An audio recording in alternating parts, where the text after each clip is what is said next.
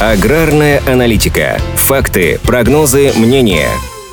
В этом году уборка сахарной свеклы проводилась дольше, чем обычно. По данным Союз Россахара, по состоянию на 5 декабря было убрано 989 тысяч гектаров сахарной свеклы из 1027 гектаров общей площади посевов. Средняя урожайность по текущему сезону составляет 480 центнеров с гектара, выше, чем в прошлом году. Более того, у той свеклы, что убирается в последние недели, урожайность превышает 520 центнеров с гектара, что позволяет надеяться на общий урожай по итогам сезона сезона 49 миллионов тонн. На 5 декабря в стране собрано 47,1 миллионов тонн сахарной свеклы. В 2021 году удалось собрать 45,6 миллионов тонн сахарной свеклы при посевах на 960,9 тысяч гектаров, а в 2020 40,4 миллионов тонн собрали с площади 986,7 тысяч гектаров. Таким образом, урожайность в этом году сохранилась примерно на уровне прошлого года и значительно выше, чем была в 2020 году. Наконец, первой декады декабря неубранными остаются менее 6% всех посевов, преимущественно в центральных регионах России. Такие поздние сроки уборки совсем нетипичны для сахарной свеклы. В ряде регионов ее продолжают собирать в мороз и на заснеженных полях. Как отмечают эксперты Института конъюнктуры аграрного рынка, такое иногда случалось, но не в таких масштабах, как сейчас. По мнению аналитиков, сложившуюся ситуацию нужно рассматривать с двух сторон. Плюс поздней уборки в том, что в почве накапливается сохраняется достаточный уровень влаги, но это создает проблемы во время уборки других поздних культур, которые обычно убираются в этот период, а также при подготовке почвы. Кроме того, в таких условиях сильнее изнашивается сельхозтехника. Как ситуация с уборкой свеклы скажется на уровне производства сахара в России? На 5 декабря переработано 33,3 миллионов тонн сахарной свеклы, из которых получено 4,6 миллионов тонн сахара. С учетом общих потерь, оценивающихся в 8%, в общей сложности можно ожидать более 6,2 2,2 миллионов тонн сахара за сезон. Это больше, чем в два предыдущих года, что позволяет аналитикам оценивать отрасль со сдержанным оптимизмом.